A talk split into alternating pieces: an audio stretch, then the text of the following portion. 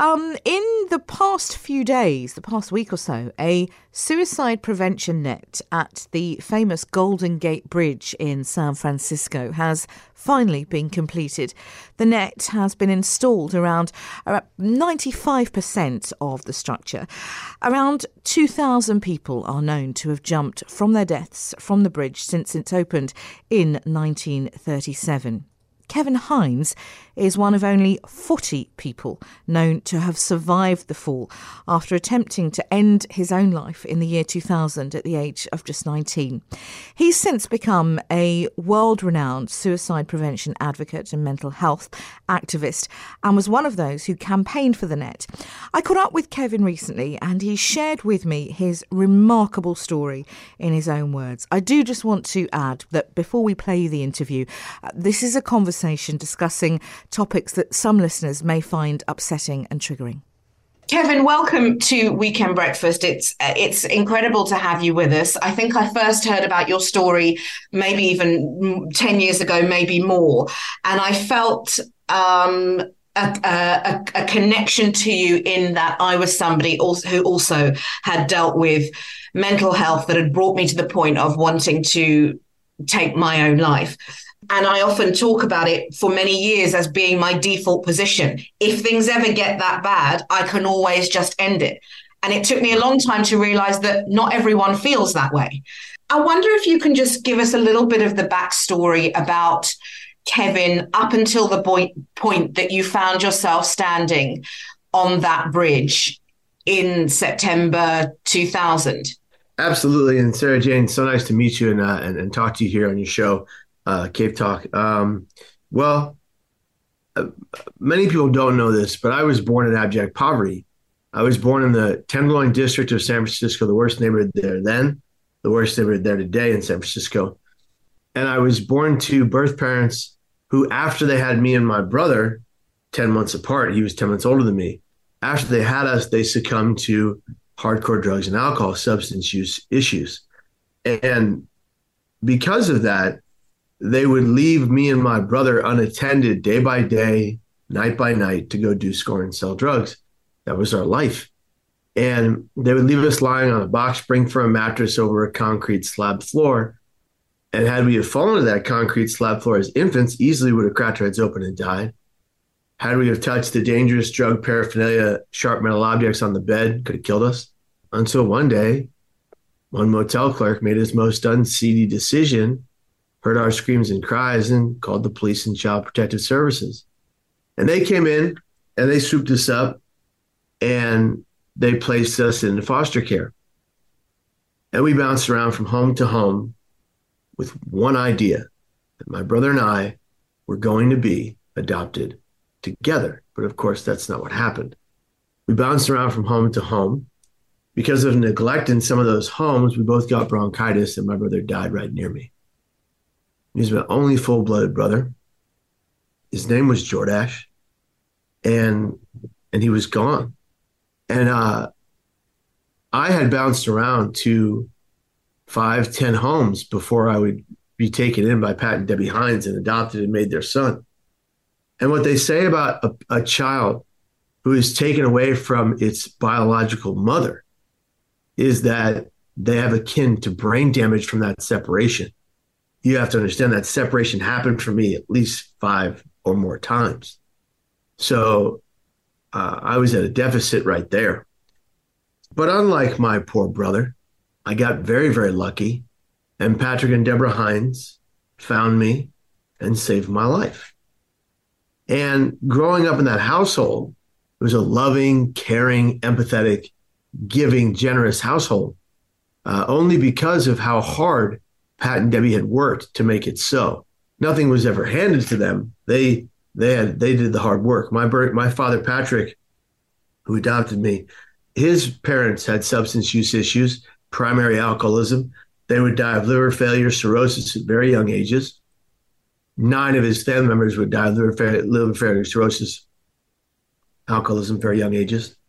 And my dad, uh, he had probably about $17 in his pocket to make to make his way in the world, left with nothing and no one. And he made a life for himself and, and went from the gutter to being one of the most prominent San Francisco bankers of his time. And Debbie Hines was a nurse, 49 year nurse, uh, just retired recently.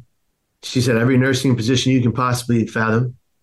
And they together adopted three kids from three separate homes into one family, making this melting pot of a family. I, of course, am very mixed. My birth father, Martino, was half Mexican and half Italian. My birth mother, Marcia, was Jamaican, Black, African, Arawak, Indian, Portuguese, Scottish, Irish, English, and Sephardic Jew, if you can believe it. And my dad, Pat, and Debbie were white. I was mixed. My brother was black. My sister was white. And I always say that people looking at us were confused. and, you know, uh, but the bottom line is we had a beautiful childhood and adolescence. And at, at about 18 years of age, uh, pardon me, 19 years of age, it all came crumbling down. I began to have fits of extreme paranoid delusion. I began to hear auditory and have visual hallucinations. My brain began to break. I would have manic episodes where I skyrocketed into euphoric manic natural highs caused not by recreational drugs, but caused by the misaligned chemistry in your brain. And I crashed crash into a dark abyss of depression every week. And this led me to go to the Golden Gate Bridge you see behind me and attempt to die by these two hands from what I term to be lethal emotional pain, the common denominator of how and why we lose people to suicide. And now, as a part African guy, I know that in Africa, mental health is looked upon in a very different way.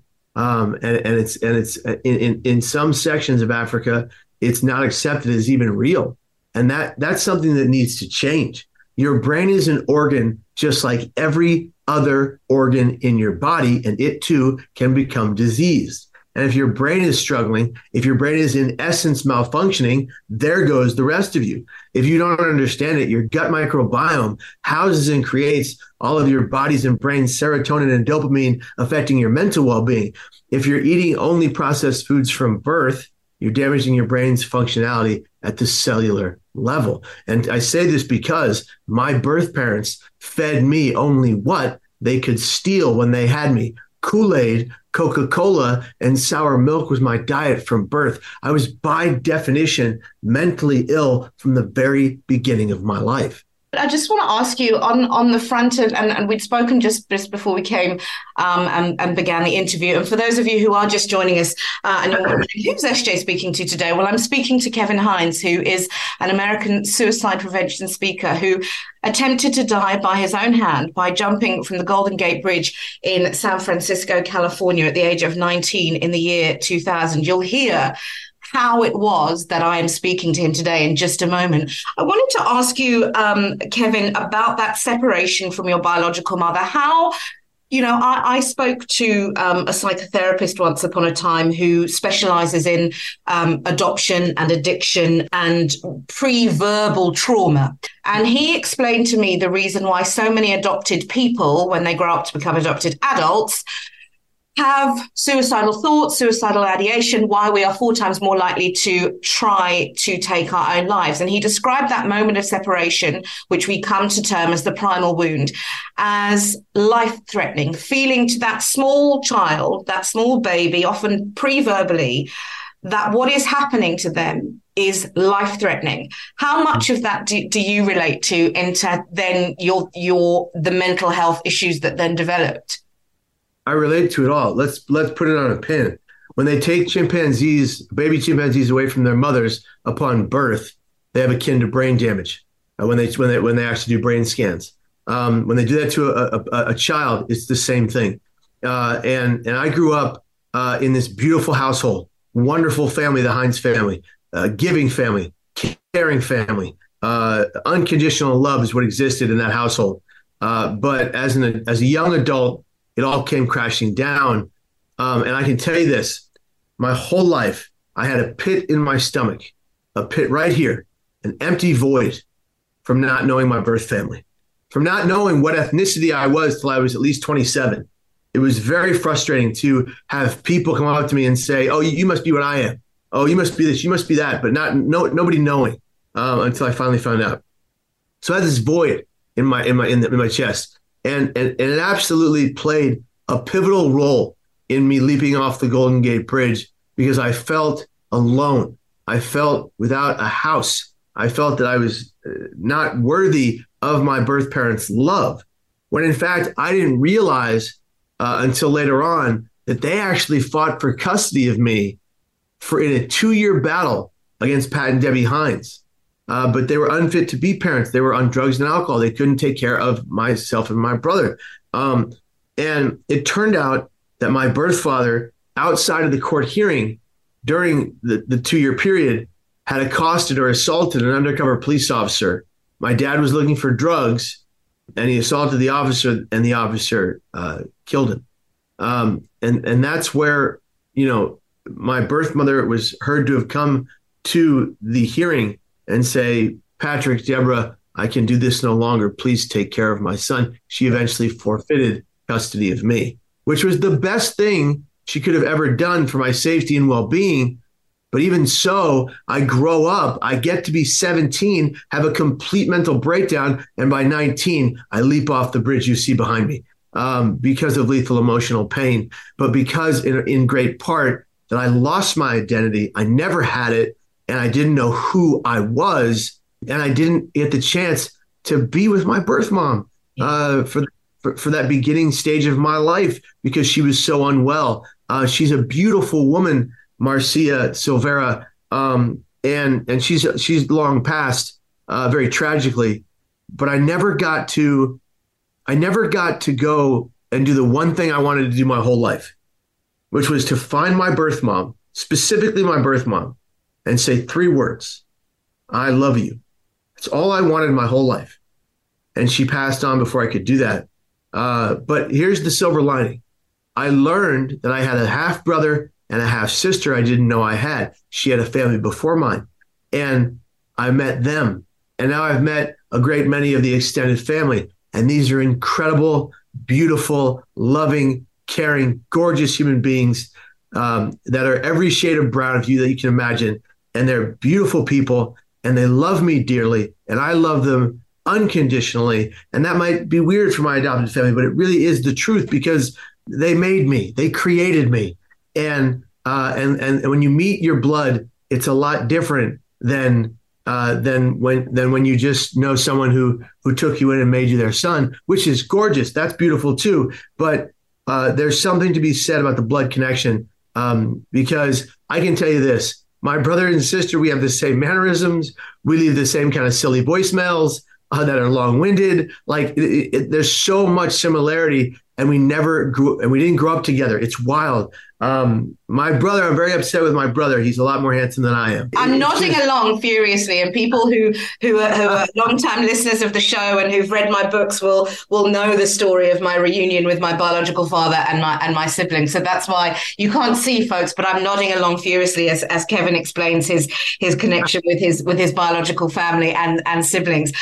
I want to take you to that moment, Kevin, that you find yourself standing on the Golden Gate Bridge. And and and just for time, I wish we had time to explain the the woman who asked you to take a picture. But folks, you can go and watch interviews that, that Kevin has done where he will explain um, the, the the moments preceding.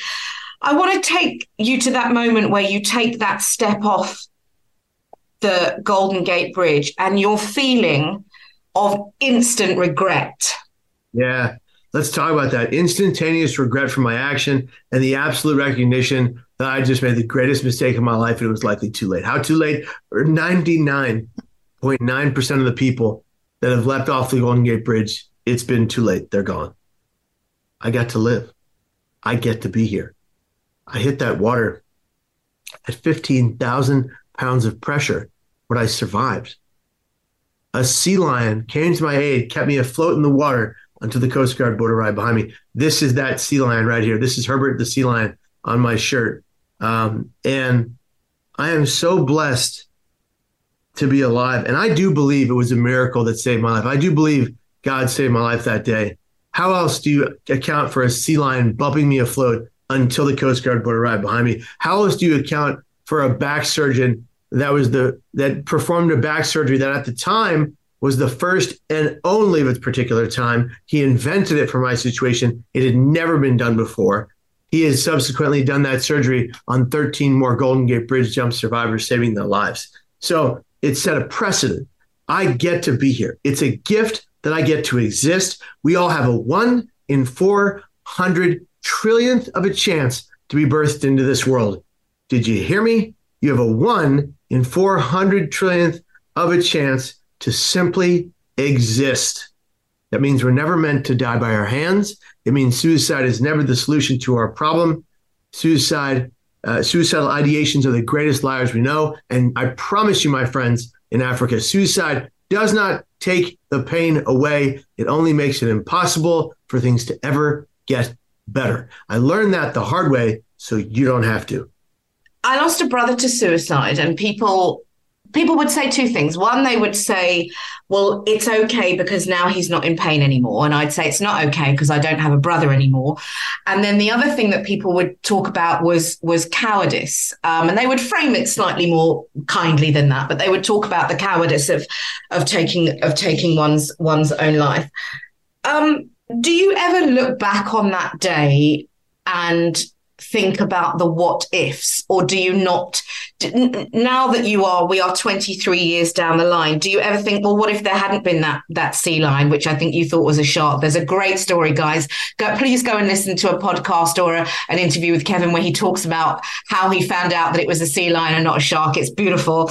Do you ever wonder what what if or do you not allow yourself to go into that space so first of all, for everyone who wants to hear more of the story, just go to youtube.com slash Kevin Hines, 800 plus videos, all designed to better your brain, mental, mind, behavioral, physical health, and well-being. Uh, I don't think about the what if. Uh, I think about how. How can I look to the living and move forward? How can I look to the people that are around me now and make sure they understand that even though I live with chronic thoughts of suicide, they'll never kill me. I'll always tell the truth. I'll always ask for help. And that means every time I'm suicidal, I do two things that can be taught and that can be learned. Number one, I find a mirror, any mirror, anywhere. I say my thoughts do not have to become my actions. They can simply be my thoughts. They don't have to own, rule, or define what I do next. Thus, I never have to attempt again or die in the first place by suicide, even though I think about it thousands of times and have done so since the year 2000 till today. Number two, I find someone, anyone, anywhere. I turn to them, whether I know them from Adam or not, and I say four simple but very effective words I need help now.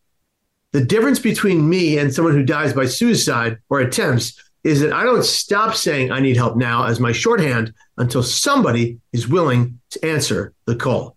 Usually it's my lovely wife, Margaret, but I have been at the Atlanta airport in a suicidal state of mind, gone up to a TSA agent, told them I was suicidal. They brought me to a locked room with lots of security, lots of police. They were very worried about a threat. I said, I'm no threat to you. I'm a threat to myself. I need help now. And they gave it to me because I asked for it, because I took 110% responsibility for the fact that I have this brain disease and I have to fight it tooth and nail or I'm not going to be here. The last seven of my 10 psych ward stays, I walked into them on my own and said, I need to be here or I won't be here. I took responsibility for my brain. And that's the difference. And for all the people in Africa who are thinking that it's cowardice, stop. People who die by suicide are not selfish. They are not cowards. They know not what they're doing when they're doing it. They're in a desperate amount of lethal emotional pain and they believe they have to die. They don't necessarily want to. Those are two categorically different things. They're beautiful people who need your help, kindness, and compassion, and they're struggling desperately. What they don't need is to be told what they're thinking is wrong. Millions upon millions of people around the world have suicidal ideation, actually, more now than ever before in the history of the world. Let's be compassionate toward them. Yeah. Let's be empathetic. Let's be kind.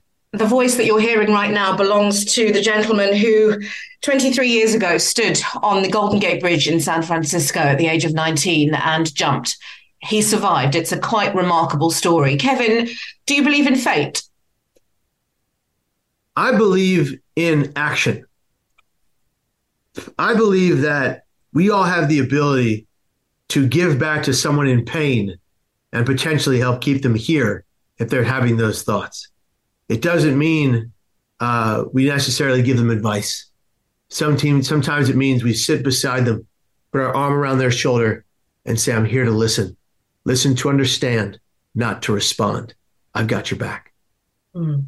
Mm when when we go through when we go through a, a an experience, a traumatic experience, whatever it, whatever it may be, and we come out the other side and we we get called survivors or whatever it may be. Um, whether that be in the mental health sphere, whether that be survivors of domestic abuse, whether that be people in addiction recovery, whether that be people who have been adopted and whatever. Very often there is this, you know, our story becomes somebody else's lifeline. But with that comes an awful lot of responsibility. So I noticed that you say that you still, to this day, suffer from suicidal ideation. What you haven't come on and, to the show and said is, and now I'm totally fine, and you just need to drink the Kool Aid, and everything will be fine. Um, when you have those moments, Kevin, and I, I, I also experience them, but I think what the difference for me these days is that is exactly as you said, is that I have thoughts I do not need to action them. And as as you say right there, that you know you will never die by your own hand, no matter how bad it gets. And you know, let's be honest, it gets bad. It I bad. too now am able after sort of 15 16 years of, of recovery and, and, and mental health work i'm able to say yeah some days there are days where i'm in that frame of mind. But I also know I will never die by my own hand. It's an incredibly empowering position to be in, but but the stuff still is there, right? Can you talk just very briefly to that? The the fact that you still have those feelings, the fact that you need to turn to Margaret and say, I need help now. Yeah, and and, and, and there's nothing wrong with that. And I outline all that in my new book, The Art of Being Broken, ah. How Storytelling Saves Lives. Uh, this is an Go and buy it please, folks, go and buy this book. Yeah, the audio book comes out pretty soon, so check that out. But but look, I know how to defeat this pain. I know how to always stay alive from suicidal ideation. I know how to teach it to other people. But these thoughts still come about on a regular basis. And I defy them by looking in the mirror and saying, no, I deserve to be here until my natural end. I'm a good person. I deserve this life. I am worthy. Every negative inner critical thought I have, I reverse it to the exact opposite. If I say to myself, you're ugly, I say you're beautiful. If I say you're stupid, I say you're smart or you're a genius. I reverse it. What we recite about ourselves, what we repeat about ourselves, that's what we will believe. Mm-hmm. If we recite and repeat negative, hateful, spiteful, horrible things to ourselves, that's all we're going to believe. Conversely, if we recite and repeat the opposite, that's what we'll believe. What is every major faith built upon? Recite a prayer or chant, repeat a prayer or chant, believe said prayer or chant. It's it's scientific. It affects your brain and allows you to retrain the brain to stay right here. And it's been very difficult to live with chronic thoughts of suicide for 23 years, but not impossible. Mm. I'm sitting before you right now having this conversation with Sara-Jayne.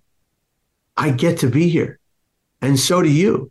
And if you perceive and per- life a little bit differently, your perception and your perspective are your reality.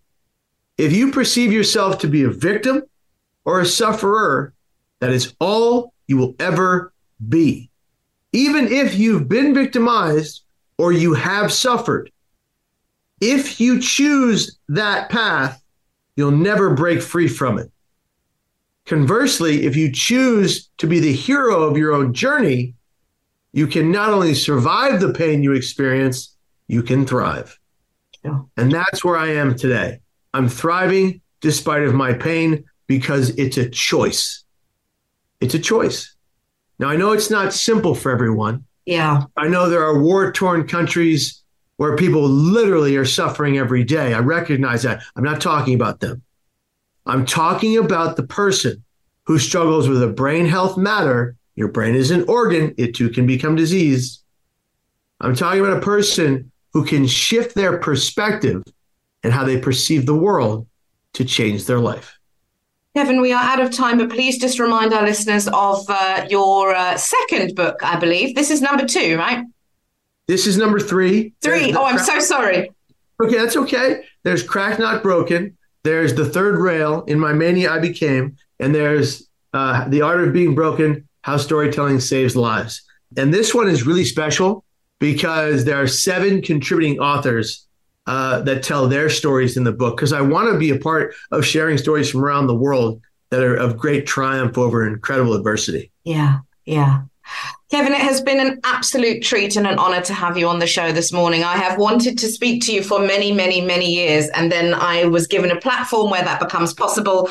Um, every day you are saving lives, and I think that is incredible. And I want to say thank you for that. I want to say thank you for giving me hope when things have been bad. Um, and for the people who will be listening in now, um, even if you just touch and plant a seed in the brain of one person, that has changed a life. And so we thank you for your time uh, And it's been an absolute pleasure, Kevin Hines, to have you on Weekend Breakfast.